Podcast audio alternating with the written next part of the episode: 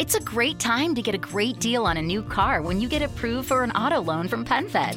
Our Powered by True Car rates are as low as 1.39% APR on new vehicles. Finance for a longer term to lower your monthly bill. Plus, take up to 60 days to schedule your first payment. Join PenFed, and together we'll keep you moving forward. Anyone can apply. Visit PenFed.org/auto or call 1-800-247-5626. To receive any advertised product, you must become a member of PenFed, insured by NCUA. Regina King for Cadillac Escalade. When people ask, Regina, do you like to compete? I say, bring it on.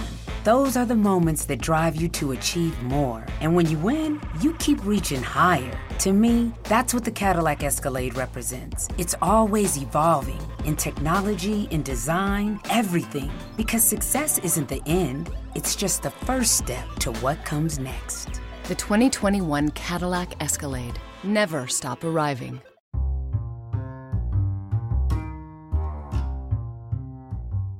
If you've ever wondered how we started our podcast and how we record our podcast, the answer is so simple. Anchor. It's free. There's creation tools that allow you to record and edit your podcast right from your phone, tablet, or computer. Anchor will distribute your podcast for you, so it can be heard on Spotify, Apple Podcasts, and wherever you listen to your podcasts. You can make money from your podcast no matter if you have one listener or 1,000 listeners.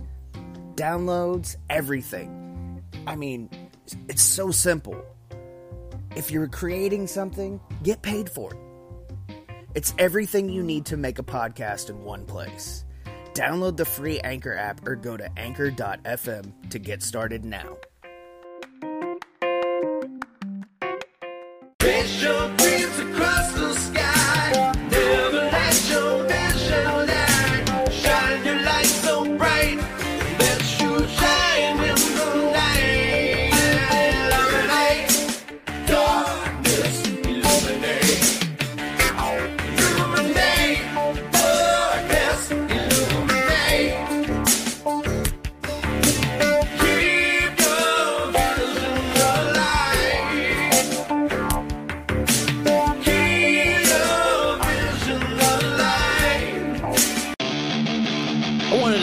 For listening and being a part of the Heels and Quads Wrestling Podcast. But I just have one favor to ask, and that is that you visit ProWrestlingTees.com/Heels and Quads. It's your one-stop shop for Heels and Quads Wrestling Podcast merchandise, and we got plenty of it for you. You won't regret it. You know you need some new shirts. You need some new swag. So hit up ProWrestlingTees.com/Heels and Quads to help support the show and help fix that damn wardrobe of yours.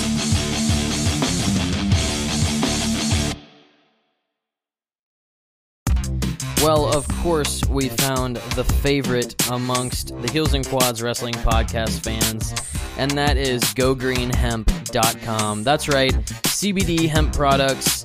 Tommy and I both use them daily to get through our days, get to sleep, get awake, you name it, whatever. We use it for everything. And at GoGreenHemp.com, we have a special offer for you. We all know hemp can be quite expensive depending on where you go, but GoGreenHemp.com is pretty affordable, especially when you slap on that coupon code at the end, Heels and Quads, in all caps at checkout. That saves you 15% on your order. 15%, that's a lot off some good hemp. So check this out. They have balms, bath bombs, beauty products, edible gummies, gel capsules, tinctures, animal products, pre-filled cartridges, and even wax crumble. You gotta go to GoGreenHemp.com and use that coupon code Heels and Quads in all caps at checkout to save 15% on your order. You won't get a better deal on hemp, I can promise you that. That's GoGreenHemp.com, coupon code Heels and Quads in all caps at checkout. Welcome to the Heels and Quads Wrestling Podcast. We're back on a Tuesday with the original scheduled show. We're here to talk about some wrestling. I, of course, am Levi Zindel, Levi D. Zindel on Twitter, and I do not use a mop as a horse. No moppy? No moppy. And, of course, I'm Tommy at Mr. Tommy Walter on Twitter. Mr. Tommy Walter. You got to do it Justin Roberts style. Speaking of which, I actually have Fyter Fest on in the background, rewatching it. I got up at 5 a.m. because I got a little fucked up on CBD gummies last night and got a good night's sleep. You fucked up. Yeah, I woke up about 6:40 because I took some tincture last night. A couple droplets full, maybe 3 vials full. And I was like, wow, I'm going to sleep good. And then I was up every hour pissing like I'm 60. And then I woke up at 6:40 with severe back pain and was like, you know what? I'm too old for this shit. I'm getting up. I don't get the waking up with back pain shit. I just don't get it. I don't know. I guess it's how I sleep or something. It's every day. Man, due to the fact that I've had a shitty back since I was 18, actually pre-18, like 17, but... Pre-18. Actually, like 17, but... I partied a little too hard really early in high school, so I used to do stupid shit like, don't try this at home, superhuman shit, like jumping off the house. You were jumping out of trees and being a ruffian, a street tough. You separated disc that fragmented into your spinal column. Yeah, just herniated disc, but back and neck. And I'm paying for it now in my 30s, so maybe I got something like that going on. I don't know, but it kind of sucks. I always have back pain. I could see you doing some silly shit back in the high school years. Yeah, I definitely did some things. I'm not a lot that I remember, but I do know I did things like that. Yeah. Well, I've calmed down in my older years, my mid-20s. You know what's really funny? I think last week's episode, we were so hyped about talking about Stone Cold Steve Austin that I think we both forgot that Fyter Fest was this past weekend. So we were all... Yeah. Amped up about doing Vengeance 02, which I guess we'll be doing next week. Yeah, we'll do it sometime. It's whatever.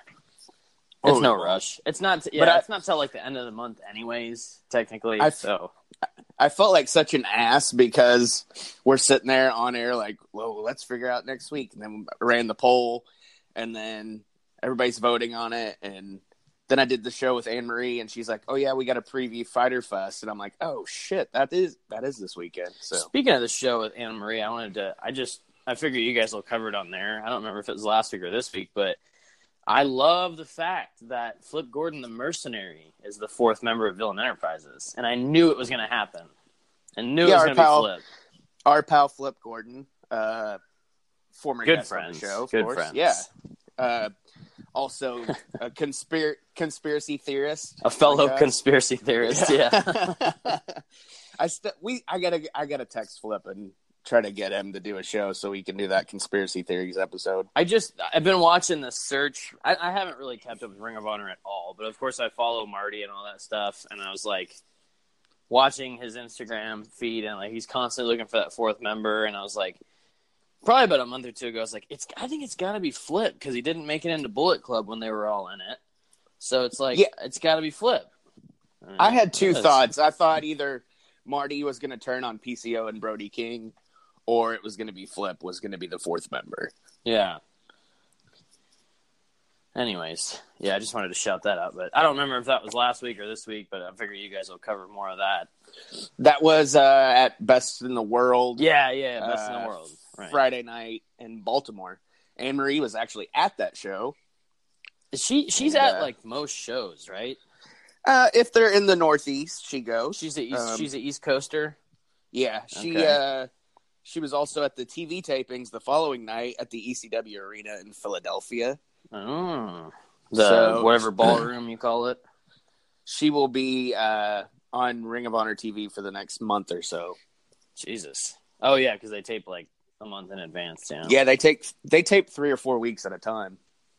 So there's a couple things to mention actually from Raw last night, and of course there's probably 2 big pieces of news that we plan on talking about. You know what I'm talking about. Yeah, we'll save Fyter Fest for the end, so just keep listening. Yeah. And to make sure while you're listening, go to GoGreenHemp.com. Use coupon code Heels and Quads in all caps because we're professional businessmen. Save 15% off your order. Also, real quick, ProWrestlingTees.com/Heels and Quads. Coupon code America saves 20% this week through the 8th. Mm-hmm. So, yeah, if you want some discounted Heels and Quads gear, go to ProWrestlingTees.com/Heels and Quads and help support the show. Help buy some merch. So, obviously, my favorite news in a long time broke last week about Paul Heyman being the executive director at Raw, and one of my favorite human beings of all time, Eric Bischoff, being the executive director of SmackDown. I don't think I've ever talked about how much I like Bischoff on here. No, neither one of us have. I like Eric Bischoff is one of my favorite wrestling personalities ever. Were you being facetious or no? No. I'm dead serious. Like I mean because we've talked about it like 1,000 times. Oh, I didn't know if I'd ever talked like really said how much I just appreciate and enjoy Eric Bischoff. Well, because there were a few times where he was rumored to be a guest on our show, which I'm assuming. I'm assuming now that's not going to happen for at least a couple of years. So, you know, it's crazy that last year in the interview with Chris Van Fleet or whatever, he said, "Will you ever come back to WWE?" And he said, "Man, I think that ship has sailed." So that kind of tells you. I feel like, and I was actually talking to my wife, Mariah, whose birthday is today. So happy birthday to her and her twin sister. Oh shit! Happy birthday, Mariah and Marissa. She said. I was talking to her about the Paul Heyman and Bischoff thing, and she said, "I don't care." What? No, she actually talked to me about it for a little bit.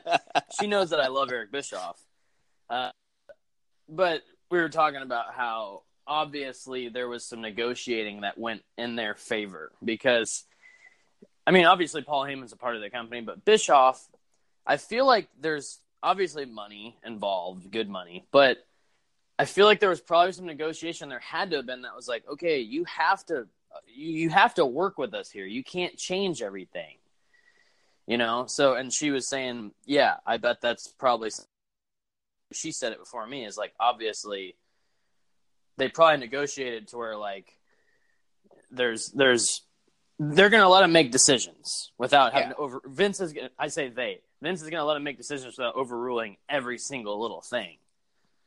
And I don't know how much you read on it because that was really our only exchange last week after the show.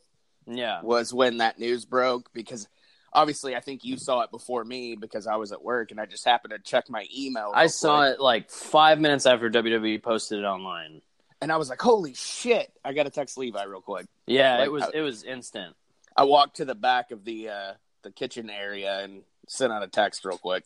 I always picture you like outside smoking or back there somewhere sending me texts. Well, I don't smoke anymore. I'm a vapor. That's right. Oh my gosh. Oh my god, he's so fucked up on vape. He's so cool because he hits nicotine. They're like, yo, I got a Nick buzz. And I'm like, shut up. Shit. Well, now that I puff on the vape dragon, I always get like the cooks that vape. They're like, "Oh, you gotta try this. This is whiskey flavored." Yeah, and I'm like, "I don't want to."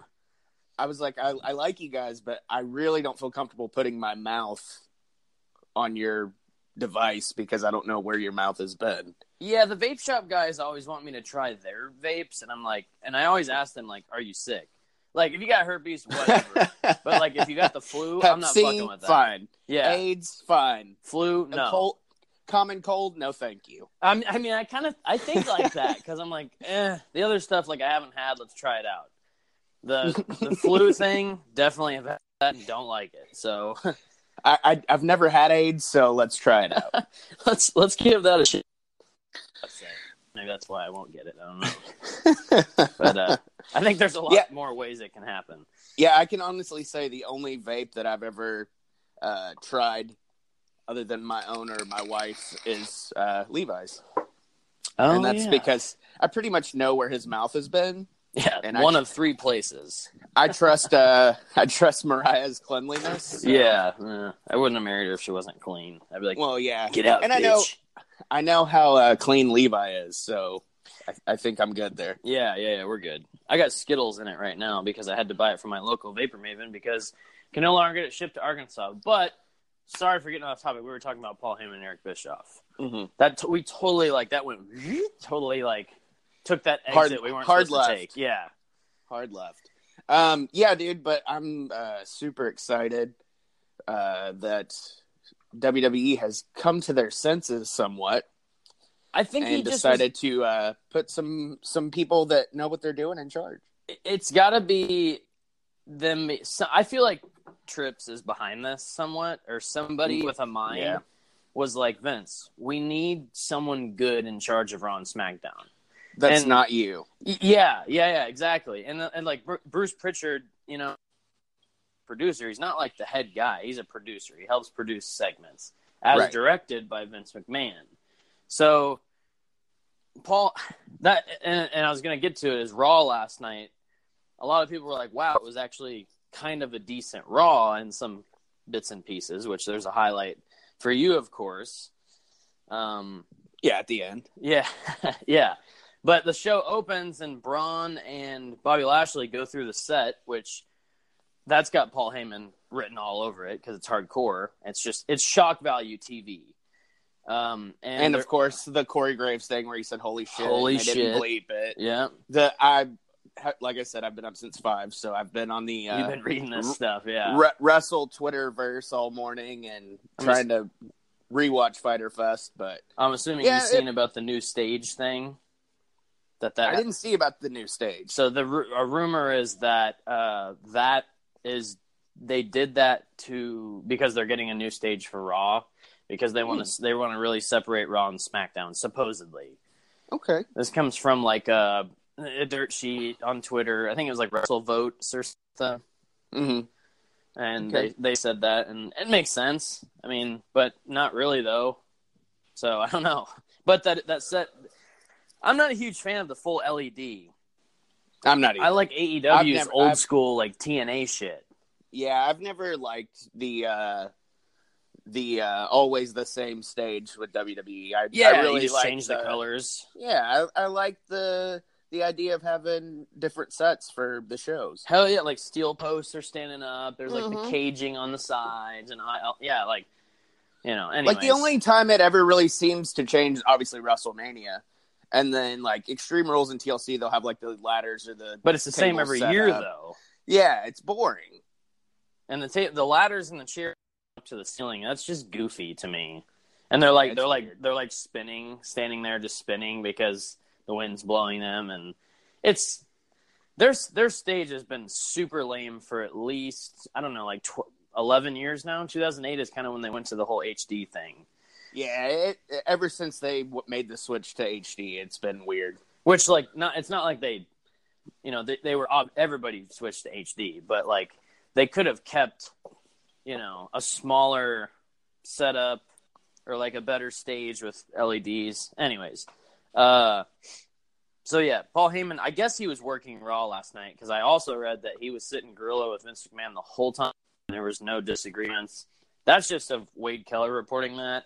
That could be, like Bischoff always says, him just making up shit to get people to listen and credibility. So yeah, I think I saw Dave Meltzer also report that same thing. So, well, maybe it's right then, or maybe they're playing off each other. Yeah, I mean, Paul Heyman and Vince McMahon have had a long history together. Yeah. Because, I mean, Vince kind of helped him through ECW for a long time before eventually they went bankrupt, and he bought... Everybody knows the history. If you don't, what the fuck are you listening to this for? Yeah. Yeah, but I don't know. My whole... Like, you brought up Triple H. I feel like... And my wife, Amanda, who... when I told her about it, she was like, oh, I bet Triple H is pissed. So, I mean, I don't know if maybe if he didn't have a part of it, does he feel like he's passed over? Or does he feel like this just gives me more reason to pay more attention to the kids at NXT? Maybe that, and it's also, he still has big stroke there, so it's not like they're over him. He's the COO, you know? He's part of the family, so... If Shane O'Mac or Triple H or Stephanie walks up and tells Heyman to do something, they're probably going to do it, even though that sounds shitty, because that's, you know, it's like... But, dude, and Heyman and Stephanie have a history, too. Yeah.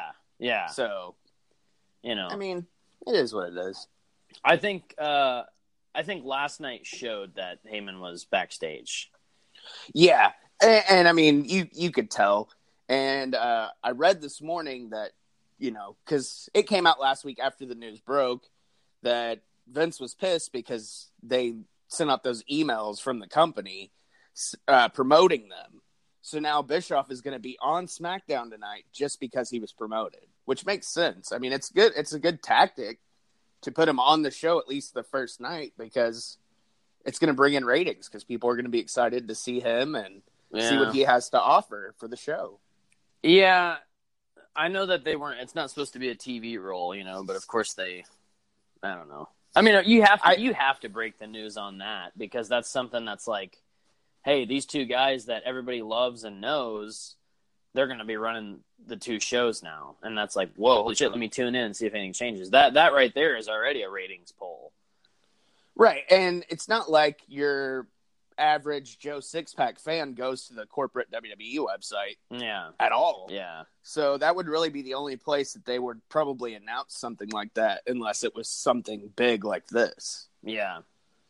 But, I mean, I know they said that it's not going to be a TV role, but I can't see Eric Bischoff being at TV every week and not eventually being on TV. He's too much of a TV personality, and it's like Paul Heyman's going to be on TV as well because he's going to be with Brock Lesnar.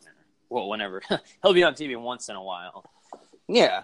But, I mean, and Eric Bischoff is just, I mean, like you said, he's one of our favorite people, both of us. Yeah. He has that TV look. I mean, he started as a fucking announcer. Yeah. So, I mean, it makes sense to have, and I mean, he's still a good looking dude, you know? So yeah. What kind of people do you put on TV? And I like the fact that we switched the 2004 role here. So Heyman, instead of Heyman being on SmackDown, he's on Raw, and Bischoff instead of being on Raw, he's on SmackDown. And I like, go ahead. Sorry. I like Bischoff on SmackDown for moving forward with a new TV deal because people have this issue where they still look back on WCW and they rag on Bischoff, and I think prior to Bischoff coming back or whatever, like after he left and then came back or whatever when he quit, like 1999, the writing was on the wall in WCW. And he said it so many times on 83 Weeks because that's probably my favorite of the big three wrestling podcasts is 83 Weeks because it's Eric Bischoff. It's Heels and Quads, yeah, I know. Of the other big three. Yeah. The main big three is Out of the Bullpen, Ringside Recap, and the original Heels and Quads Wrestling Podcast. That's the main big three. I'm talking about the other big three. The Tommy Walter... triage of podcasting. Tommy Walter's like, day offs of podcasting. I really wear myself fucking thin, by the way, so I hope everybody enjoys my work. Thank you. Yeah, you get on Out of the Bullpen, you're like, yeah, this week the Yankees and Sting, and you're like, wait, no, never mind. Sorry. Oh, no, that's the thing is when I'm doing the baseball show, they want to talk about wrestling, and I'm like, can we not? Yeah, like we've done that. I've done this twice already. our pre-show, like our little pre-show chat, for like 15 minutes is like, oh, did you see that? Of course I saw it. I've already covered. Yeah, look back 2.5, 3 hours of wrestling. Yeah, like I don't want to talk about it anymore. So, anyways, Bischoff. Yeah, I like him on SmackDown because of. I think he's got. He's been around that other side of the business lately a lot, AEW and all that stuff. And, of course, I have to just say it, but I know another reason they got signed is because AEW's probably would have picked up Bischoff. Yeah, they were lurking. So now back to what I was going to say when I rudely tried to interrupt you. When I rudely just totally took over. Because, I mean, I think you were headed this way anyways. Probably. But I also think a big part of Bischoff getting signed to SmackDown is due to the Fox network. And, you know, he has a history of working with network executives. Yeah. So I think – and, I mean, it's kind of been noted that he will be working with the Fox executives and not just Vince McMahon. So he has a little more of a – it seems like his role is going to be a little more important than Paul Heyman's because he's also going to be working with Fox execs, and Paul Heyman really just has to answer to Vince. And Stephanie and Paul and Shane. Is it confirmed that he's working with Fox execs? It's what I read. Okay. Via I think this one was WrestlingRumors.net. I think it was the site that I saw that on. I'm not 100% sure, so if I'm wrong, whatever. But at least we try to promote other people. So, well, and you also put with the SmackDown thing, you're putting Bischoff in the hands of, I don't know, what is it now? It's July, August, September. You got 3 months. He's got. You gave the SmackDown role to a guy. Not that Paul Heyman couldn't have done it. You give the SmackDown role to a guy who destroyed you in the ratings for 83 weeks. You give him the TV that is about to have a new network, and you have him build it up. So it's like, okay, cool. When this comes around on Fox, I'm ready to watch it. You know. Have you seen if it's like the length of their contracts? Is it multiple years? I haven't. A year? I don't think that news has been. I don't think. That's yeah, I don't think that's been announced. I would. It was the same with like when deal or something. Yeah, when Pritchard was announced to come back. I mean, they didn't really announce any specifics other than he was going to be a producer. Yeah. So I think it's they typically do like 3-year contracts usually for wrestlers at least. Yeah, and I'm sure there's, you know, stipulations like if they don't perform to this degree or whatever, they can, you know, be released from their contracts with no pay after and all, you know, all that mumbo jumbo. Now that they're not already getting royalties. That we're into. Yeah. Yeah. And another thing I got to wonder is, I don't think this will come into play, but I want to know what Paul Heyman thinks with Brock Lesnar. I want to see what direction he thinks you take Brock Lesnar in. I really want to know what that looks like because that's his guy, but it's also like how I'm sure they're super tight, but I feel like Paul is such a good businessman that he's going to go, Brock, I'm not pushing you to the moon, dude. Because Paul knows what's up. Paul and Bischoff, they're old school wrestling guys, but they know that it's moving with the times and that they still have their finger on the pulse of what wrestling fans want. Yes, exactly. They know what people are looking for. Exactly. And that was, I think that's whether it's because of the signing them to get them away from AEW or not, this is probably one of my favorite moves WWE has made in a long time. I was excited when Pritchard came back, but that didn't really do anything because he's still getting, you know, Vince is telling him what's up left and right. So I love this. I love that Heyman and Bischoff are running the show now. Well, and Pritchard's not doing anything that we know of, you know. Yeah, exactly. He's just telling someone how to, like, stand and how they should – their face should look and, you know. Not that that's not important. That's important. It's part of the whole acting role. But that's TV production 101. Yeah. You're telling people how to do it. But – I think that's good. You got Pritchard producing, and you got two of the best in the business directing the shows, the head directors, and that's good because then you got the writers at the writers' table, like, oh, I got this idea, and you know, if it sucks, even though the writers usually got good ideas, apparently, they can be like, no, man, that's not going to work. So, because you wrote Friends. Since we got Pritchard and Bischoff on board, how long before Tony Schiavone's hired? I don't think he comes back in the business ever. So how many more? I think Tony's over it. Tony's like his WCW. I think ruined it for him.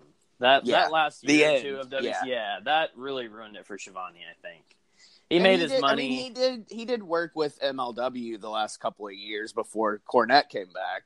So I mean, and he still had it. He can still call a match. It was really actually refreshing to hear him, but.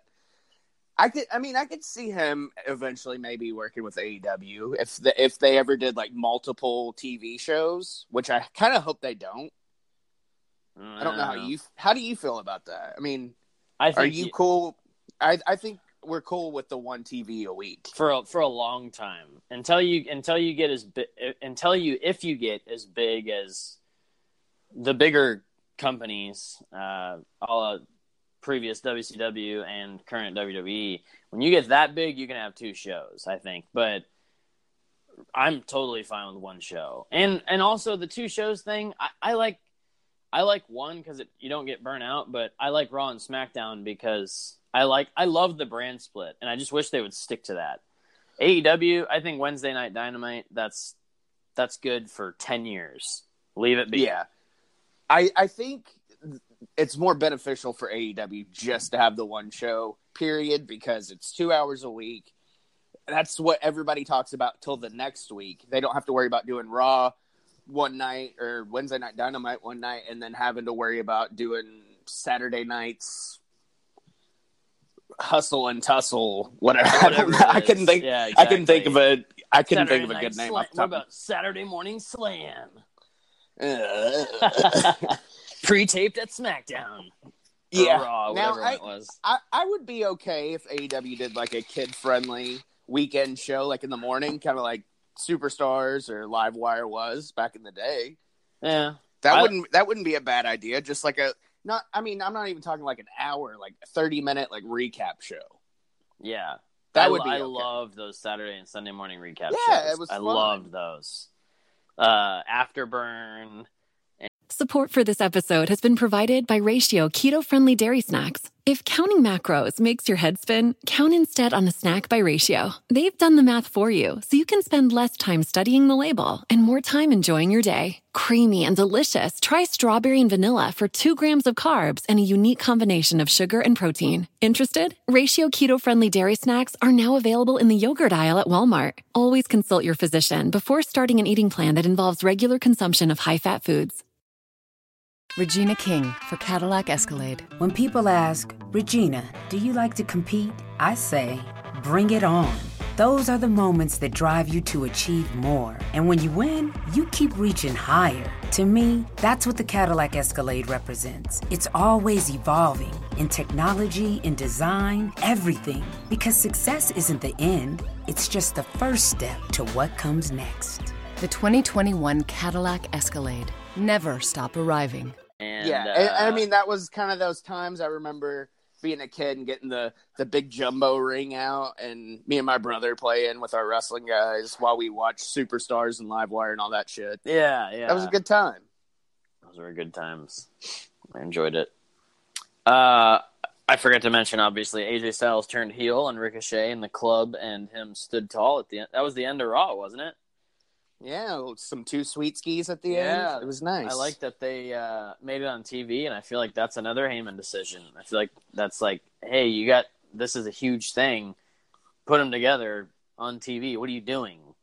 You know, why did you have them together for 3 months when they first came in and it was good, and then you turn them into doctors and kind of ruined it for a bit, and then. Yeah. They were nowhere to be found for a while. It's just one of those things. It's like, look what you have. Why aren't you using that? And I feel like I could see Paul Heyman just telling Vince that because he's so straight up about shit. I honestly think still to this day that it was he saw the writing on the wall and it was like, I should capitalize on it, but since I didn't make them stars, I can't do it. Yeah, like he's just like, yeah, it's not his idea. Spite, yep. He's not gonna do it. Yep, that's probably what it is. I feel like we don't know Vince McMahon, but I think we know Vince McMahon because everybody's talked about him for 30 years, you know? I think we know Mr. McMahon. Yeah.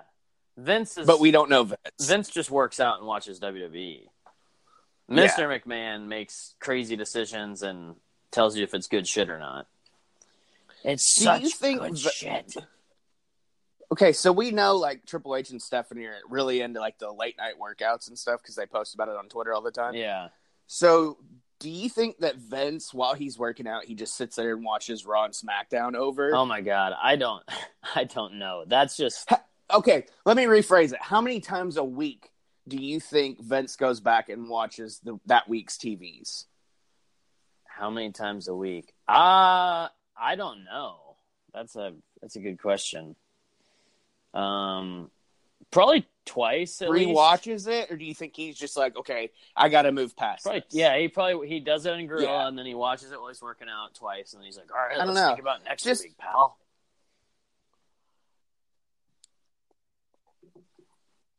I just that thought has come to my head before, and I just never have said it out loud, and it feels good to get that out there. Like, I honestly wonder, like, or does he, like, go on the network and watch, like, shit from 20 years ago like we do? If he watched that, he'd be like, wow, what was I doing right back then? But he wouldn't, though, because he'd be like, I'm doing the same thing. I don't know what's going wrong. Does Vince know what YouTube is?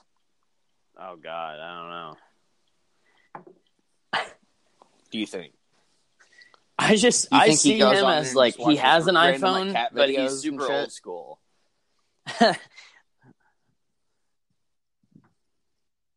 Do you think Vince McMahon has ever seen a major motion picture? He's a strange guy. I think, and that's it. Vince McMahon watches McMahon.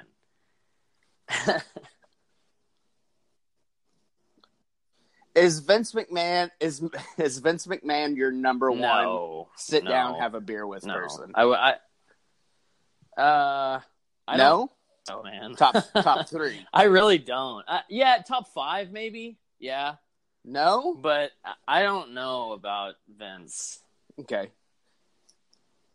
All right. Oof, that's okay. Tough. Who's your top Bruce three Dickinson. Sit down, have a beer with people? Al Jourgensen. I don't like planes. Are you on a plane? But yes, I probably am. Bruce Dickinson's flying the Boeing 747. I'm co-pilot with Bruce Dickinson, drinking a beer, and that's safe. You're a co-pilot because he's great. So it's Bruce Dickinson. He doesn't do anything wrong. Yeah. Probably Al Jourgensen of Ministry because I want to hear his crazy stories about how many drugs he did. Mm-hmm. Yeah. The third one's a wrestling personality for sure. Probably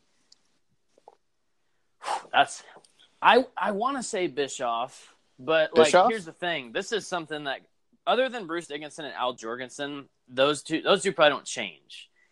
Top three through five, that probably changes depending on what I'm feeling. Like that could be Tommy Lee one day, and then the next day it could be Lady Gaga. Like I don't know.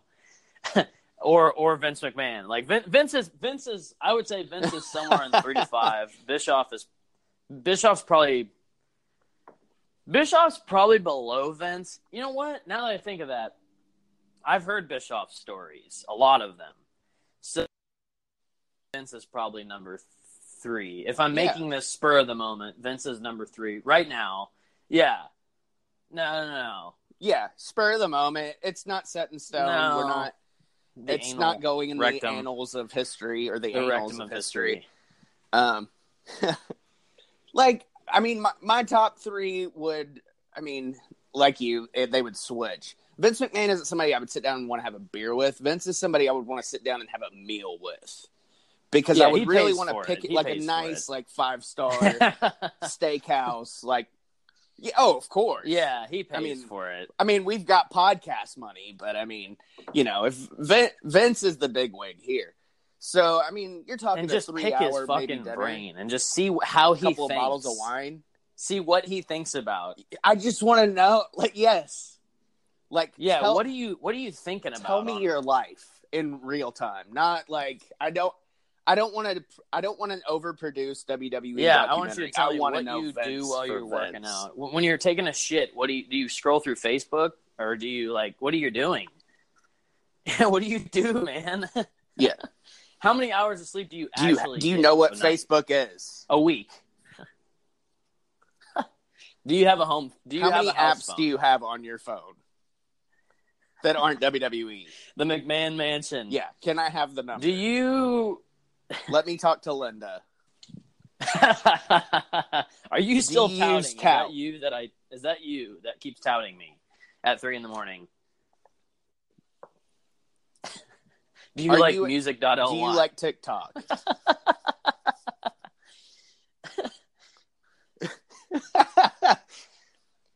How many concerts have you been to, and are you a member of Setlist.fm? Do you like SoundCloud? I do not. Speaking of which, do you use Setlist.fm, Levi? Oh, do you mean looking at what they play? I'm like a weird dude. Yeah, fuck yeah. I was just looking at that.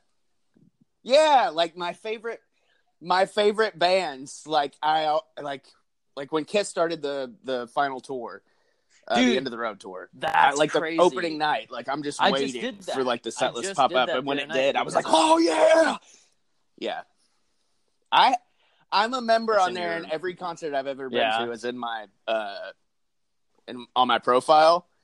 So, like, if ever, like, I'm, like, talking about a concert that I've went to with somebody, I'll look up the set list. That band Three Teeth that I'm obsessed with right now, I am going to see them in Kansas City on July 19th so far.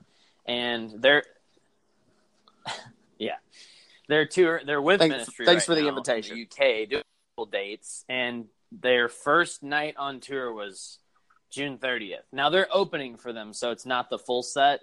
But all day Sunday, starting at about 1 o'clock, because it's getting late in Berlin at that time, I was checking. And finally, July 1st in the morning, it came out. And I was like, yeah! And it was only like 8 or 9 songs. And I was like, okay, this is just because they're opening. They're not playing a 16-song set right now. And that's like when bands are on festivals. They only play like, they always play like 10 songs set. Because you're seeing 30 bands in a day. So...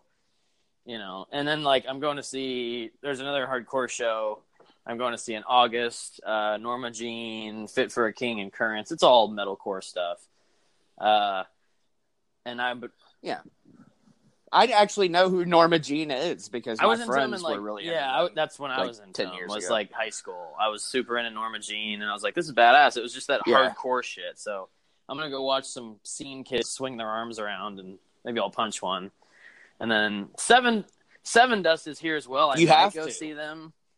And then bring it. Yeah, they're like super old school. Like people don't realize like how long they've been around. Like something. I was a kid when they started. It's old, man. And then Breaking Benjamin and someone else is coming here. Oh, Chevelle, Breaking Benjamin, Chevelle. Oh, and is that the one I think Dorothy, so. Right? Yeah, there's like 2 opening bands. Yeah. That Amanda loves it. Yeah, there's a lot of shows I'm wanting to go to, but I'm totally with you. At first, I didn't know what you're talking about. I didn't know it was .fm, but I'm totally all about Setlist.fm. Yeah, and I did it with Slayer too. I wanted to know what they were playing when I went and see them. Yeah, and like I'm real big with like on there with like Bruce and Bon Jovi because those are 2 bands that constantly change their sets every night. So like that's tough. Yeah, so like when I go. And look at one night, and then when they play the next night, like one song here and there type thing. Yeah, well, I mean, and Bruce will do like the full album of something sometimes, and then like they do like the 20-year anniversary, 30-year. Well, for Bruce, it's like 30, 40-year anniversary. Yeah, yeah. But and I mean, like Bon Jovi's the same way. Like the last half, like the first half of the sets are usually pretty similar. But then, like, the encores and shit that's talented, I feel like, because when you're on the road and you're touring, like, I feel like you have the muscle memory of the set you practiced for a month before you went out on the road. And then... Right. And that's what KISS is, what it is, because it's such a big production, like WWE, to tie in some wrestling references here, because we're getting way off topic, which is fine. It's our number 2. It's our show. It's our number 2. 1 and 2. But I mean, like, there's such a big production that, and they have their, you know, choreographed moves and stuff they do on stage to certain songs. Their pyro's timed with the set, so I mean, it's a little different. I get why they don't change theirs as much, but it's nice to like bands that because KISS can't just go, hey, and let's play. I could say certain songs, but and.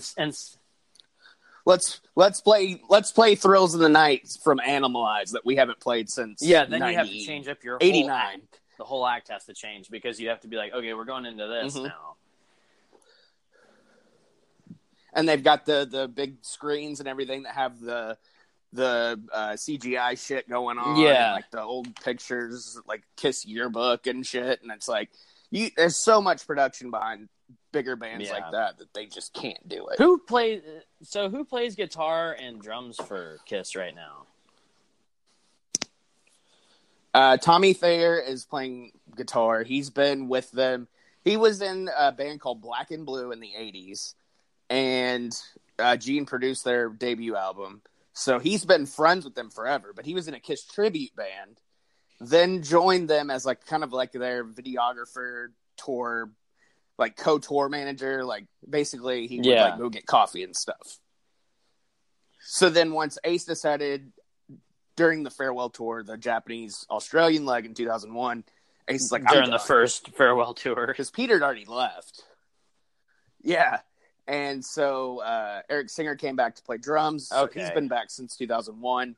Although Peter came back for like 2003. I thought they had been in their positions for a while now, the guitarist and the drummer. Yeah. So like nonstop between the two, Eric and Tommy, it's been since 2004. So they've been with both of them have been since at least 2004, other than the changes before that. Yeah. So you're looking at 15 years. So it's not like they're, new.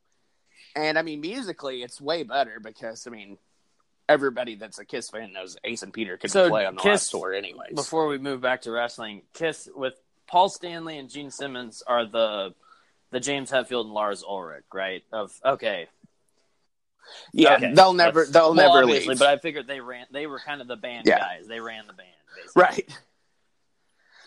Yeah, they ran the band because in the 70s even, it was, four-way equal split. But, by the time they broke up in 80, the writing was on the wall that they were the ones that were running the business because Ace and Peter just wanted to drink and do drugs. Yeah, I totally get it. I mean, I get it. Yeah, I would. You're in a band. Oh, fuck yeah, I absolutely would. Don't do drugs. That's the good thing about me not being famous. Well, I mean, yeah, I'm infamous. That's definitely a thing. All right. So, let's talk AEW. Let's get back to Wrestling's Fyter Fest. Before we get to that, thank you everybody that has messaged me and told me how great of a job that we did on the Stone Cold. Is that real episode. Shit? People liked it. That was cool of people to do that. Good. Yeah, people actually enjoyed it. And obviously, the best part, unanimously. It's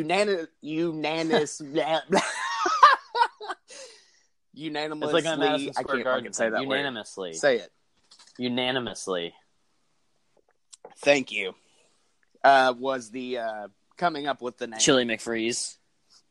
That that's everybody hard. That's solid. And I like how you strategically, the way you did it on the story was you actually left out when it started to get really good. You like put it on there and we started talking about Chili McFreeze and then it cut off. Hey, let's, real quick, let's take a short break and I will text you. All right. Howdy, y'all, and y'all better not forget, you gotta go over to collarandelbowbrand.com and use coupon code Heels and Quads in all caps at checkout to save you 10% on your order. But you can also go to Zubas.com and use coupon code Heels and Quads in all caps at checkout, but that saves you 15% on your order. My grandpa said he remembers Zubas, and he said you ought to swing by there and buy some shirts.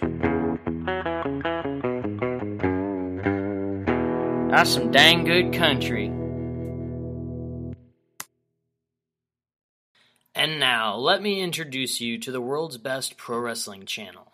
That is Powerslam.tv. Powerslam lets you stream the entire world of pro wrestling all in a single channel for one low price, bringing over 4,000 hours of content from over 110 of your favorite wrestling brands from countries all around the globe, right on your laptop and mobile devices. You can find all of your favorite kinds of wrestling. British strong style, women's wrestling, lucha libre, technical, comedic, high flying, hardcore, and many others. In addition to the most recent events, Powerslam also gives you shoot interviews, backstage footage, roundtables, and lifestyle videos of legendary names in the pro wrestling industry. That's powerslam.tv. And make sure to use coupon code Heels and Quads in all caps at checkout to give you 1 month free to view over 4,000 hours of content on Powerslam.tv using coupon code Heels and Quads in all caps at checkout.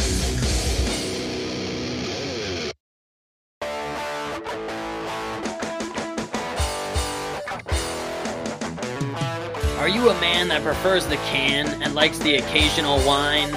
Well, look no further, as we have a solution for you. Man Can Wine. That's right, wine in a can. Our friends over at mancanwine.com have the ultimate drink for any man or woman looking for their favorite adult beverage in a can. They come in a variety of flavors: red, white, fizz, and rosé. Each can contains the equivalent to a half a bottle of wine and 12.5% alcohol. Each can also has a special inner lining to prevent that aluminum taste that we all know. So head over to mancanwine.com and get your koozies ready, or purchase them at mancanwine.com from Mancan, your very own Mancan koozie. Make sure to use coupon code HEELSANDQUADS in all caps at checkout to save 25% on your order.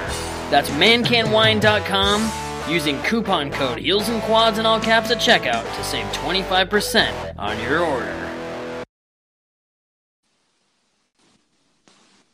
All right, not gonna lie, I had to take a quick break there because it was coming. I had Thai food last night, so. When you sent me that text, I was like, "Oh well, at least he had a good reason." That was a good scheduled break. Usually, I can make it anyways, and I started laundry, so that was pretty. You got a lot done. Yeah, it was a good scheduled break. Any other time I could make it, but. We're going to a pool today, so I had to wash the kids in my swimming trunks because instead of swimming at the house, we're going to an actual pool. So. Yeah, I was at my apartment pool yesterday, and people get super awkward at the pool, dude. Oh, yeah. Well, once people start showing up, like if there's a bunch of people there, I just will be like, no, let's go do something else. Yeah. When other families are involved... Like, we're going with somebody and their kids, so that's cool. But, like, once other people start showing up, I'm just like, I'm done. I like when I show up and there's, like, 5, 6 people there. Like, it's pretty crowded for a small pool. Yeah. And there's the weird couple that definitely likes anime, and they go hide in the corner and just stare at each other. And I'm like, you guys can swim. You know that, right? Yeah. They're wearing black jeans. Yeah, in the pool and their shirts on. Yeah. And they've got old work boots on. Yeah, and I'm like, why are you wearing that in the pool? This is not pool attire. It's okay to wear some flamboyant colors by the pool. Yeah, and the next day the pool is closed because all their jean frills plugged it up. Ugh. Yeah, anyways. People. All right. So pools are funny, man. I could go on for a while about that. AEW Fyter Fest. That was Saturday, right? Correct. And from the Ocean Center in Daytona Beach, Florida, which is also the place that held the 1996 Bash at the Beach. I love that. I just want to brag on AEW. Their entrance, their stage, the Titantron, whatever you want to call it. It is so good. I love the two different tunnels, and it's just so early TNA to me, and I love that stage setup. Yeah, and I was reading on Twitter this morning people shitting on how it reminded them of early TNA. But, and I've never been a TNA person, but shout out to Impact for getting a deal with Access TV. Oh, so that's right. Good for them. More eyes on their product, which from what I hear, like I said, I don't watch, but from what I hear, it is way, way better than it ever has been. Other than AJ was there. I got a soft spot for the TNA years where Sting's Joker Sting and Aces and Aids. Probably because I've seen it live then, but yeah, I liked TNA up until 2014. When the crowd started not being at the events and it was getting weird, I was like, ugh. There was a reason for that, but I hope there's better. Had I known you then, I probably would have watched it. Yeah, we would have been doing a podcast a long time ago. Yeah. We make a lot more money, too. Well, that's debatable. Yeah. We're starting to make that big. That's debatable. Now. Which bear is better? Black bears? And he's like, that's debatable. I know. Bears beats Battlestar Galactica. What are you doing? I love The Office so much. Anyways, let's talk about Fyter Fest because we are getting off topic seriously today. Bad.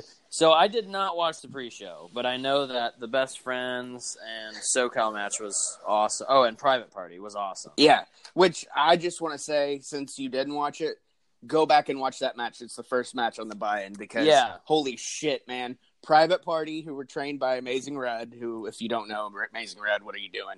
But wow, like Private Party, such a great team. I've seen a couple of their indie matches because of the other show that I do.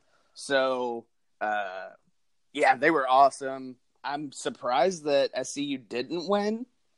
I'm glad, but I'm also glad that Best Friends won because I'm a huge fan of Trent Beretta and Chuck E. T. Yeah, that team's awesome, man. Shout out to their High Spot Shoot series, Talking Dogs and Popping Hogs, or vice versa, because it's fucking awesome. That's like one of my favorite shoot series that they do. Like, they interview wrestlers. And I didn't realize this was good. Out for an opportunity at a first round bye at AEW World Tag Championship tournament. So, and see, I had gotten it twisted because I thought the tournament started at All Out. It doesn't start till TV starts. The match at All Out is for the first round bye. So I thought this match was for the first round bye at All Out, but I was wrong. Okay. As usual. Then we got Allie defeated Leva Bates. I don't like the library thing. That's just it's annoying to me. It's fun. It's just it's annoying. It's like if I wanted to watch like this, I'd watch WWE. You know, that's kiddie shit to me. That's all I have to say about that. I like Leva Bates. Oh yeah, we love her. But that's like the whole reason they're doing it is to play off like overproduced bullshit. Which, I mean, I get it. Like, I get why people don't like it. I think it's funny, personally, but I also like Peter Avalon. So. Maybe that's the reason I don't like it is because they're doing a good job with it. You know, you got to think of it like that. You're so used to garbage that... I have to learn to take to this. Yeah. Yeah. Michael Nakazawa defeated Alex Jabali in a hardcore match. Yeah. That, you don't have to watch. Don't watch that. Okay. Although I will say that Michael Nakazawa was very entertaining. Alex Jabali needs to stick to video games. Every time I hear Michael Nakazawa, I think of the dude that always has his mouth open on 205 Live, Kazawa or whatever. Something. Oh, Akira Tozawa. Yeah, he always has his mouth open. Yeah. That guy. I always think of him. That guy. We don't watch 205 Live. The actual show opened with I say Seema. I hear some people say Chima and weird stuff. Seema defeated Christopher Daniels. It's Seema. Okay, you are correct. I knew because Christopher Daniels isn't going to go over here. Like he's a true player, so he's gonna put the new guy, the other guy over, get him some respect. They've been pretty decent forever. Match. He's a good opener. And I like that they like kind of gave Seema's backstory here because they really didn't at Double or Nothing. So they're just Chinese. Yeah, he was trained by Ultimo Dragon in Mexico, and like that's super fucking cool to know because growing up as a kid, I thought Ultimo Dragon was the shit. Yeah, he was awesome. He was the Rey Mysterio before Rey Mysterio. You know? And solid opener. However, I'm so ready to not see SCU and Christopher Daniels on pre-shows and first matches. I'm just ready to see. I'm kind of over the SCU thing. I am. It's good. It's great, and I like all the guys. It's just the SCU and then all the idiot fans that have to chant that nonstop, and it's like we did. I don't know. Yeah, like we did, but that was a year ago. I was still into it. I was still watching. I'm ready. Okay, let me rephrase what I said. I'm ready to see Scorpio Sky as a main event singles wrestler. I can get down with that. Scorpio Sky's the shit. I think Kaz and Christopher Daniels, they're going to be like a tag team and then probably putting people over for a while. Yeah, and that's because they're great. Older now. Yeah, and I'm fine with that because Christopher Daniels is one of the best in the biz, and he's working backstage as like a trainer and an agent or whatever. So.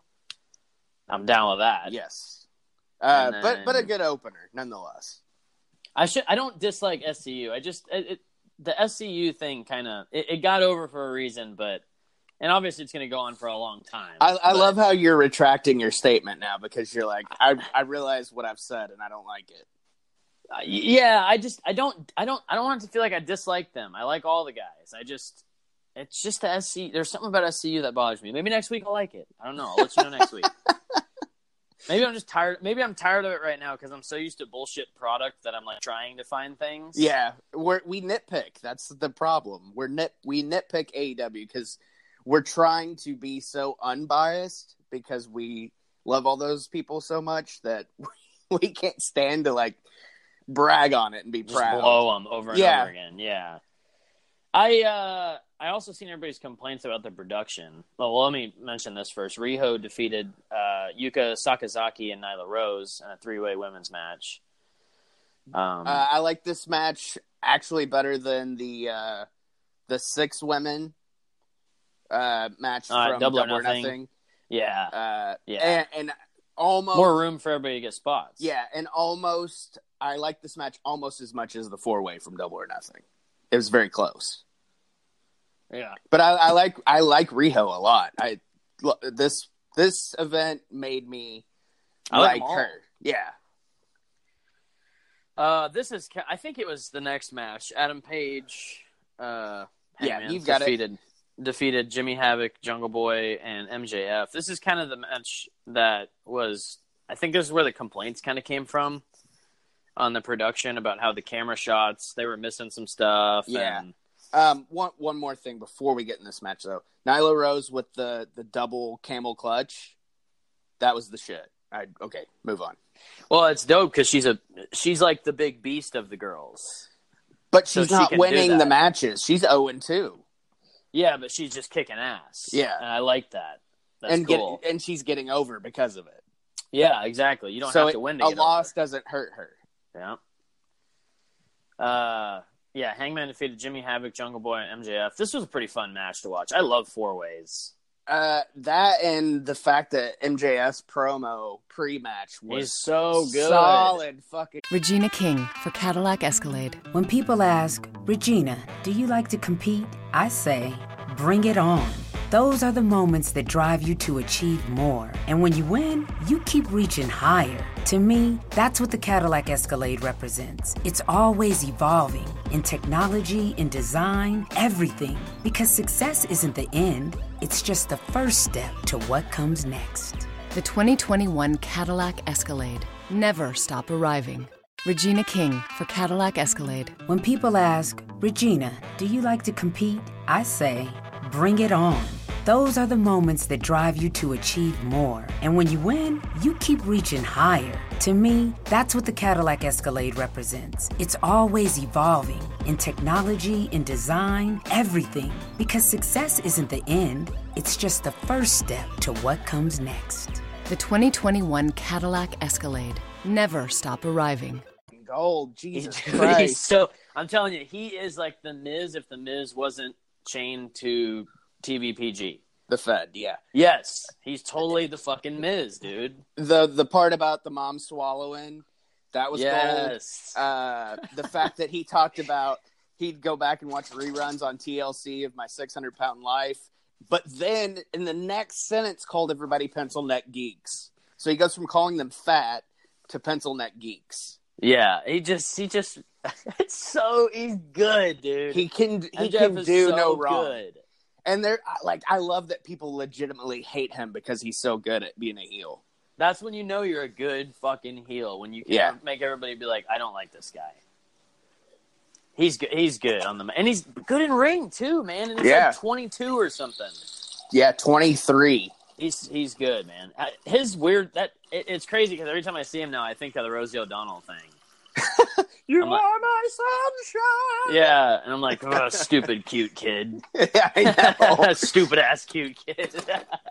That's gonna be little Tommy in a few years.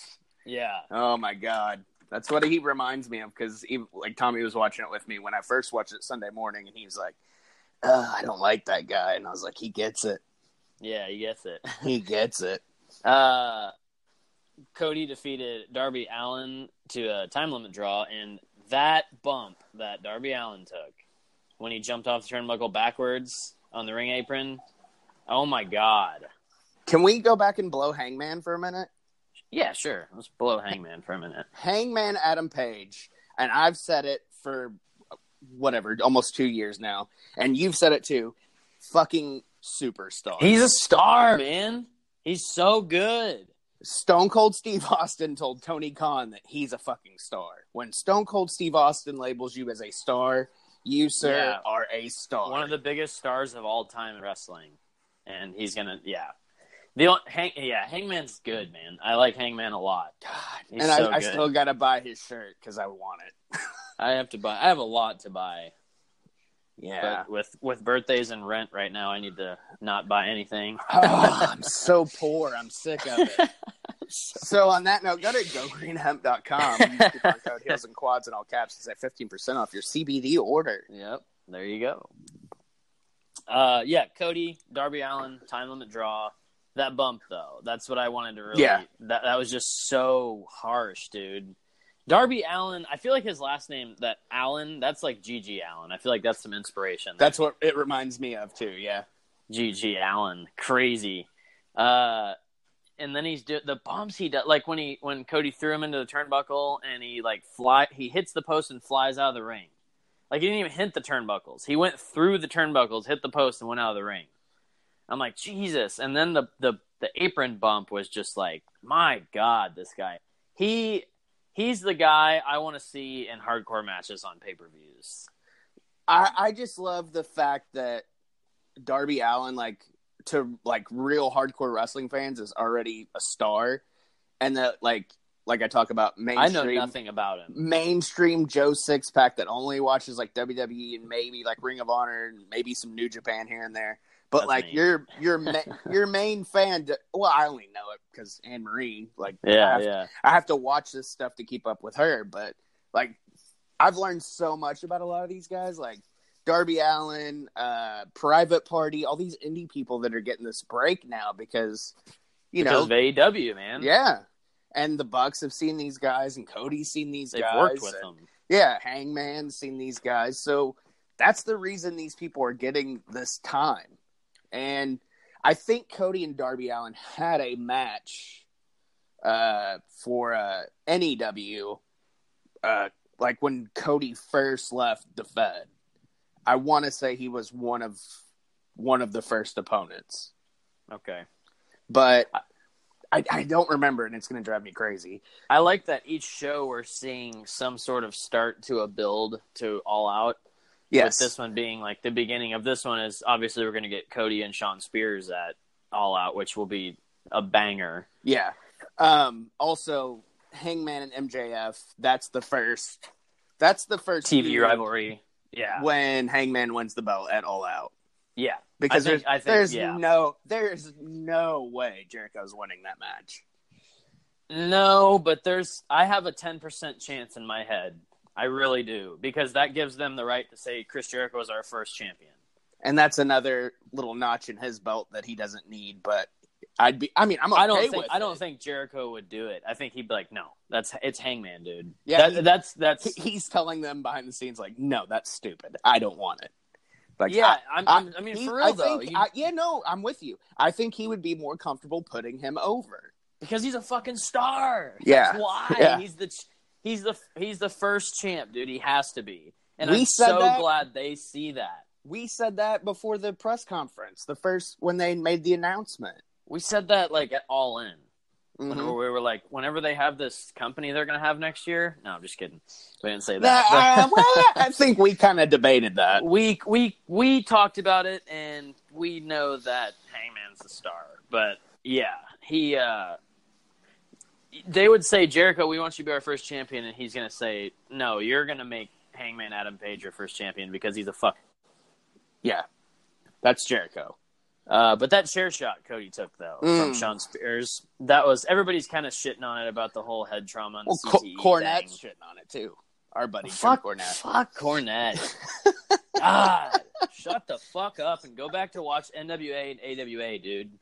God, it's your fucking old school bullshit all the time. I like Cornette, but my God, dude, get over it. This is... You just can't watch fucking modern wrestling. You just can't. This is why I brought it up, because I know how much you love Jim Cornette. Yeah. And I do too, but there's sometimes he just really pisses me off. It's just like, shut the fuck up. Go to your little comic room and fucking read old comics if you're going to live in the old world. You know? Nothing wrong with reading comics. I do. No, I'm not shitting on anything except for just sometimes his opinions. Yeah. It's like... He's got to learn sometimes. Just here's my thought. And he's about not. The chair shot. That's the thing. No, he's not going to learn. He's old. That's why it's old school people stay in their old school ways. That's fine, because I'll probably be like that when I'm 60. I'll be like, oh man, I don't know, man. I like my iPhone 10 still. Yeah, you know. But here's my thought on the chair shot. It should have been he should have put his hands up, protected, and then bladed. That's what should have happened. He took a full on chair shot to the head. That was Cody. That's not Sean Spears that did that. Cody stood there and took that chair shot right to the back of his fucking head. Yeah. I don't know how much, and I'm not, like, discrediting the Bucks here, but in their post-event presser, they were talking about how the chair was, quote-unquote, gimmicked. So how much truth to that? I don't know. Well, I could see the gash in his head. Yeah. No. It was a pretty big gash. And you could see it after the event too. There was a picture posted. That's fucking Staples right there. And he was still bleeding out. So yeah, I mean, it was nasty. That should have been a worked spot, not a hard spot at all. Yeah, I think we have to put the blame on the coach. That was Cody. Here. He didn't put it. Sean just threw the chair shot like he was told to throw the chair shot. Yeah. And granted, none of these guys have thrown head chair shots because that's been over with for a decade now. Unless they were doing some, you know, indie promotion where that nobody's seen. Yeah, exactly. So Cody should have put his hands up and bladed. That's how that was supposed to happen. And then he stood there and took it. So be it. Cody's tough as shit. He'll get over it. I am glad though he didn't have a concussion. Like they did announce that he didn't have a concussion. The way I seen it happen, yeah, I'm so glad he didn't have a concussion. Just don't need that shit happening again. But it looks like what happened is the way he hit him with the chair, he kind of caught him with that part where your back sits, where it first under, and that was what that bottom of the top him in the head, yeah. The bottom of the top. I know exactly what you're saying. That's the only way I can describe it. The part that kind of ducktails out in the back. But yeah, I'm glad that Cody's all right. I loved the chair shot. I just wish it would have been done safely. Yeah. And I wish he would put his hands up and just bladed like you're supposed to in wrestling. Do it the pro wrestling way, not the backyard wrestling way. Yeah, you don't have to do that. It's and that's what sucks is that I feel like now AEW's already getting heat for it, and that's not the best heat. Well, I don't like it because I feel like I've had to like kind of dump on Cody the first two events. Like I kind of dumped on the Thronebreaker thing. Like, and then I was like, well, I kind of did like it, but I don't want to see it again. So that was my take on that. The chair shot, I don't ever want to see that again. Ever. Well, if it counts, he probably didn't feel it because he's in front of everybody. Right. I mean, his adrenaline was pumping, I'm sure. And he knew it was coming. Yeah. And he knew he was going to do that, I'm sure. So I hope so anyways. I hope it wasn't like that hard of a shot. It was just the right fucking angle. I just hope it wasn't a, like, last-minute decision or last-second decision to be like, okay, I'm not going to put my hand up. Yeah. So after that, we got the Bucks and Kenny versus the Lucha Bros and Laredo Kid. Let's make this the last time we have to see the Bucks and the Lucha Bros. That's cool. It's good. It's a great match and everything, but, like, let's move on. Yeah, I don't want to see it again at least for a year. It's been happening for like a year now. This has been going on, and it's great. The matches are always good, but like you can only keep doing these high flying spots and all that so much. Like let's get a rivalry going here that's different. Yeah, it's not so much the spots; it's the same match basically every time. Yeah, yes, exactly. That's what it is. You know, if they want to do the 6 with Kenny, or if they want to do a 6 with Hangman or Cody or whoever. With, you know, and just a quick shout out, Laredo Kid did an amazing job in this match. Yeah, he did. But yeah, it's time. I want to see the Bucks versus like Private Party or the Bucks versus Best Friends again because we haven't seen that in a while now. Well, and this was free, so that's probably got something to do with the matches. But like, let's make this the send off. Lucha Bros got their titles back. You know, within the last month, this match has happened 3 times. So right, but I'm with you. I want to see something different. I want to see the Lucha Bros get a win on AEW's turf. Yeah, and it's not bad. It's not, the matches are great, but it's like, you know, I'm trying not to bury it. Like, I hate this. It sucks. It's fucking awesome. Yeah. It's time for a new feud. Let's move on to building TV. Yeah, or do something. Like, build it up and maybe do the end at All Out, but do something different, like an elimination tag or a cage or something to blow the feud off. Yeah. I'm cool with one more if you're going to blow the feud off, but make that it. I'm done with it. I'm done with it. But shout out to Denise Cutler on the outfits. Oh, so dope. I love that, though. The Street Fighter stuff. What was that? Ken, Ryu, and Kuna. Okay, yeah, I love that. And they posed just like them when they came out too, so that was even better. It was cool. What? Who was the dude who ran up and did the thing? What was that? It was. I think it was an indie guy. I saw him on Twitter post about it. I thought DDP had like drank a ton of beer and got fat and ran up there. I was like, who is that? DDP as a fat guy. That would be funny. That would never happen. No. So, main event. Our good friend DDP, because we like to throw names out there. Yeah, best friends.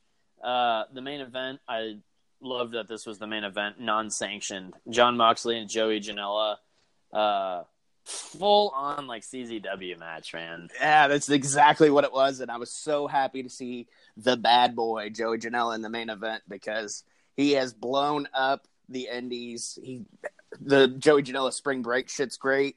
But, man, it's so cool to see him main event a major, because we can call it that, major promotion. Yeah, he's good, man. Joey Janela's good. I think he's got a good future at the company. I can see him as, like, I feel like they got to have a mid-card belt, and he's definitely a top contender for that, him and MJF, as those early AEW guys. I think AEW will go with a TV belt.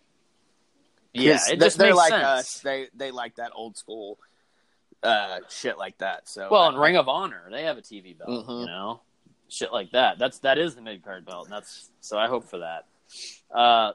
The only thing that sucked is, and it wasn't their fault, is just the ladder spot as the table just fell instead of breaking. Yeah, that was kind of a bummer, but it still sucks because he just dove 20 feet onto him. So it's like, even if somebody's like, "Oh, it was lame," it's like, yeah, but that still hurts. Yeah, a lot. Probably and worse. All the fucking the barbed wire, and then when he busted out the tax, dude, the crowd pop. I was like, "Oh my god, this is dope." I love tax because it's something you're not gonna feel when your adrenaline's pumping that hard. You're gonna get that little like, "Oh," but when your adrenaline's pumping that hard, it's like getting a tattoo. It's for the people. Yeah, it's for the people, man. But this was a good match. It was just fun to watch. It was. I think it was a CZW match. It wasn't to show off these guys' wrestling talent. It was to show off how crazy both of them are. It was to show off how much of a bad boy Joey Janela is, and it was to show off that Moxley he's still Jon Moxley. He didn't lose it in the Dean Ambrose thing. Yeah, he went right back to his character. I thought it was going to take way longer to get that fed, you know, non.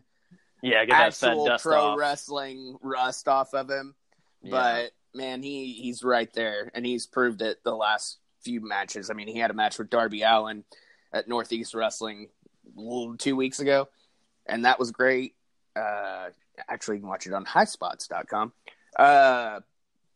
But also in Japan, had some good matches there, especially with Juice. But yeah, it's cool to see him in a non-fed promotion and thriving. Yeah. He was a star in WWE and probably should have been the number one, but we didn't. It was for a little bit. We didn't see it because he wasn't being used to his fullest capability. And then, of course, there was no mention of, and I was reminded of this on Cultaholic, I believe, or What Culture, but there was no mention of the U.S. title or him in the New Japan thing. So that kind of makes you wonder, like they said, it kind of makes you wonder what that relationship is like, or if they just don't want their belt on there, but they let well, no, All In wasn't yet. So, yeah. Well, and that's why Kenny had his belt. He didn't have it at All In. Somebody had the IWGP title. No, because I remember he was the champion, but he didn't come out with the belt, and I remember telling you, oh, man, I really wanted to see the IWGP championship in person. Oh, yeah. I guess not. But their whole thing is they don't want their belts on another promotion's TV or pay-per-view or whatever with them now kind of coming into the States. Yeah. Which makes sense.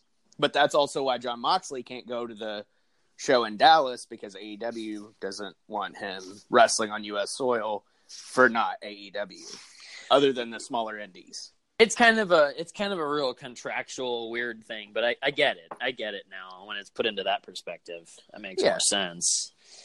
But yeah, Fyter Fest was good. I'm glad it was free. I'm glad I didn't pay for that, because it was, and it's not that it wasn't worth it, but like if I paid for it, I'd rather pay like $10 or $20. Right, and that's kind of pay-per-view. That's kind of the sentiment with like stuff like Fyter Fest and Fight for the Fallen, which from what I understand is going to be free. Fight for the Fallen is? Well, I thought it would be paid because it's benefits. Right. But... And I think we talked about it last week. We'd be okay with paying like $10 for that because it's for charity. Yeah, exactly. And especially the magnitude of that charity, what it represents. That, I mean, they deserve that kind of money. But, I mean, the secondary shows, like I see Double or Nothing kind of like their SummerSlam or Survivor Series or Royal Rumble or whatever. And then All Out is obviously like their Mania. Yeah. But like the secondary pay-per-views, like if they're going to do it like that, make it $10, $15. Don't make it $50, $60. I mean, the big one, sure. Make it $50, $60. Because you're going to deliver those main matches. Yeah. So far, Fight for the Fallen, which is next week. A week. It's like 13 days from now, or 12 days from now. Not this weekend, 11. But next weekend. Yeah. Yeah. So far, we have Brandy Rhodes versus Allie, Kenny Omega versus SEMA, of course, Cody and Dustin versus the Young Bucks, and Hangman versus Kip Sabian. So, which I'm really looking forward to seeing Cody and Dustin versus the Bucks. Yeah. Yeah, I am too, and because it's not the Lucha Bros versus the Bucks, which isn't bad. It's just not happening again. So I'm fine with that. And Kenny and SEMA is going to be, God, that's going to be fucking good. That's going to be ridiculous because they both kind of have that same style. So we'll see. Yeah, I look forward to seeing what they put together for that match. Yeah, like what kind of style is it going to be? Is it going to be more of a lucha high flying? Is it going to be hard hitting? Is it going to be a mix? I don't know. This is the third I was trying to read about and see if it's free or not. I think AEW posted it on Twitter last week that it would be free. I think it was Thursday or Friday. They said it would be free. But then when I was rewatching Fyter Fest this morning, they had like it's already on there. It's like $19.99 or something, isn't it? But it said it had the $, so I clicked on it just to see if there'd be a price, and it said this event is not yet ready for purchase. Oh, on Bleacher Report? Yeah. So get a fucking Xbox and PlayStation app too, by the way, Bleacher Report. All right. Well, that's the joys of having a Roku TV. It's on there, right? Yeah, it is on there. It's awesome. And it streams very well. Okay. Well, I might hook my computer up to the TV next time or something. There you go. Maybe I'll go buy a Roku just for that. You watched it on your MacBook? Yeah, for the most part. I watched some of them. Actually, last night when I was laying in bed, I was watching it, and then the Wi-Fi got shitty, and I was like, all right, this sucks. So I watched some of it in highlights because it loaded YouTube better than Bleacher Report. Because, like, some apps like that just suck. Yeah, like Bleacher Report Live, the app sucks. My Roku, YouTube, Bleacher Report, so far from what I've seen, is flawless. Netflix and Hulu, but then Amazon and Hulu. Netflix with the 4K kind of load shitty because my internet's so crappy. And they don't, and tough. Netflix doesn't give you the option when there's 4K compatibility to downgrade it. I know. I hate that. It's the same way with DirecTV now. Like the app on Roku, you used to be able to lower the quality so you didn't have the constant buffering. Like, and now they've changed it where you can't. Right. If I want to watch something in 480, I can watch it, and you know, that way I don't got to worry about the constant buffering. If I want to watch it in 144, maybe I will. Arkansas, get your internet quality checked. Like, get us some fiber optic shit that's like lightning. Problem is, I just need to upgrade mine, but I also think my Wi-Fi router sucks because downstairs it's cool, but if I go upstairs, it's so slow. I'm about to put like 5 routers in my house. Just keep putting them all over the place. Yeah. Yes. Like one room in the house is just going to be internet routers. Like a collection of them. Yeah. Like this is my Wi-Fi router collection. This is a car phone from 1989. This is a Wi-Fi router from the Linksys one. Antennas, the original Wi-Fi router. Oh man.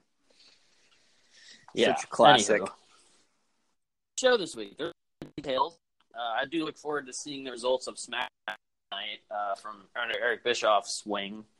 I kind of want to watch it almost. Yeah, I kind of do too, but I'm also like, ooh. You know? I think I'll wait and just watch the Hulu version maybe in the morning. I'm gonna up from the highlights to the Hulu version. Yeah, there you go. But anyways, not a bad week in wrestling. Oh, it was actually good. We had shit to talk about. So next week will be dull, and then the week after will be good again. Yeah, because there'll be another AEW pay-per-view. Yeah, we'll see how that goes. So hopefully it's short again, like this one too. I'm not really feeling the whole thing. Yeah, that was the great thing when I texted you Sunday, Liv. I was like, "Well, how long is it?" Yeah, because I'm like, I'll watch it, but it's like, oh. The 4 hour shit kind of gets old. And I mean, because you can kind of skip ahead on the buy-in, so roughly it was about 3 hours with the buy-in. Yeah, which was nice. All right. Well, we'll talk to you guys next week with some sort of content. Follow the show at Heels and Quads on Twitter, Heels and Quads Wrestling Podcast on Instagram, and I am, of course, Levi D. Zindel on Twitter and of the Zinfandel variety on Instagram. Follow the show at Heels and Quads on Twitter, Heels and Quads Wrestling Podcast on Instagram. I'm at Mr. Tommy Walter on Twitter, Tommy Walter Live on Instagram. Hey, we haven't said this in a while. Make sure to go on Apple Podcasts or wherever you can and leave a review. Yes. Leave a review ski, because that gets us higher up in the charts. And there's nothing more that I want for this podcast than to at least one time be in the top 200 podcasts on Apple. That would make that's my a goal. Life. That's it, man. Yep. All right. So talk to you next week. Do that. Tell your friends. Tell your enemies. Bye. Bye. Raise your dreams across the sky. Never let your vision lag. Shine your light so bright that you shine in the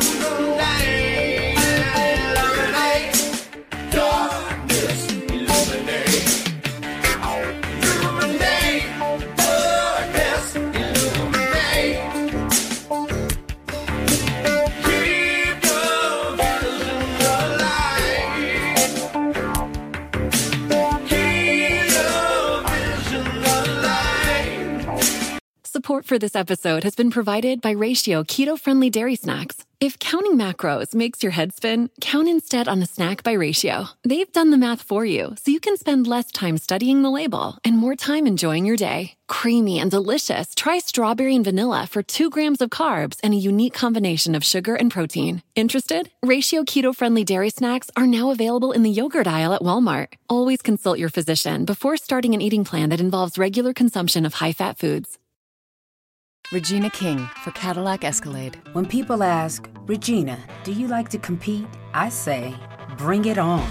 Those are the moments that drive you to achieve more. And when you win, you keep reaching higher. To me, that's what the Cadillac Escalade represents. It's always evolving in technology, in design, everything. Because success isn't the end. It's just the first step to what comes next. The 2021 Cadillac Escalade. Never stop arriving.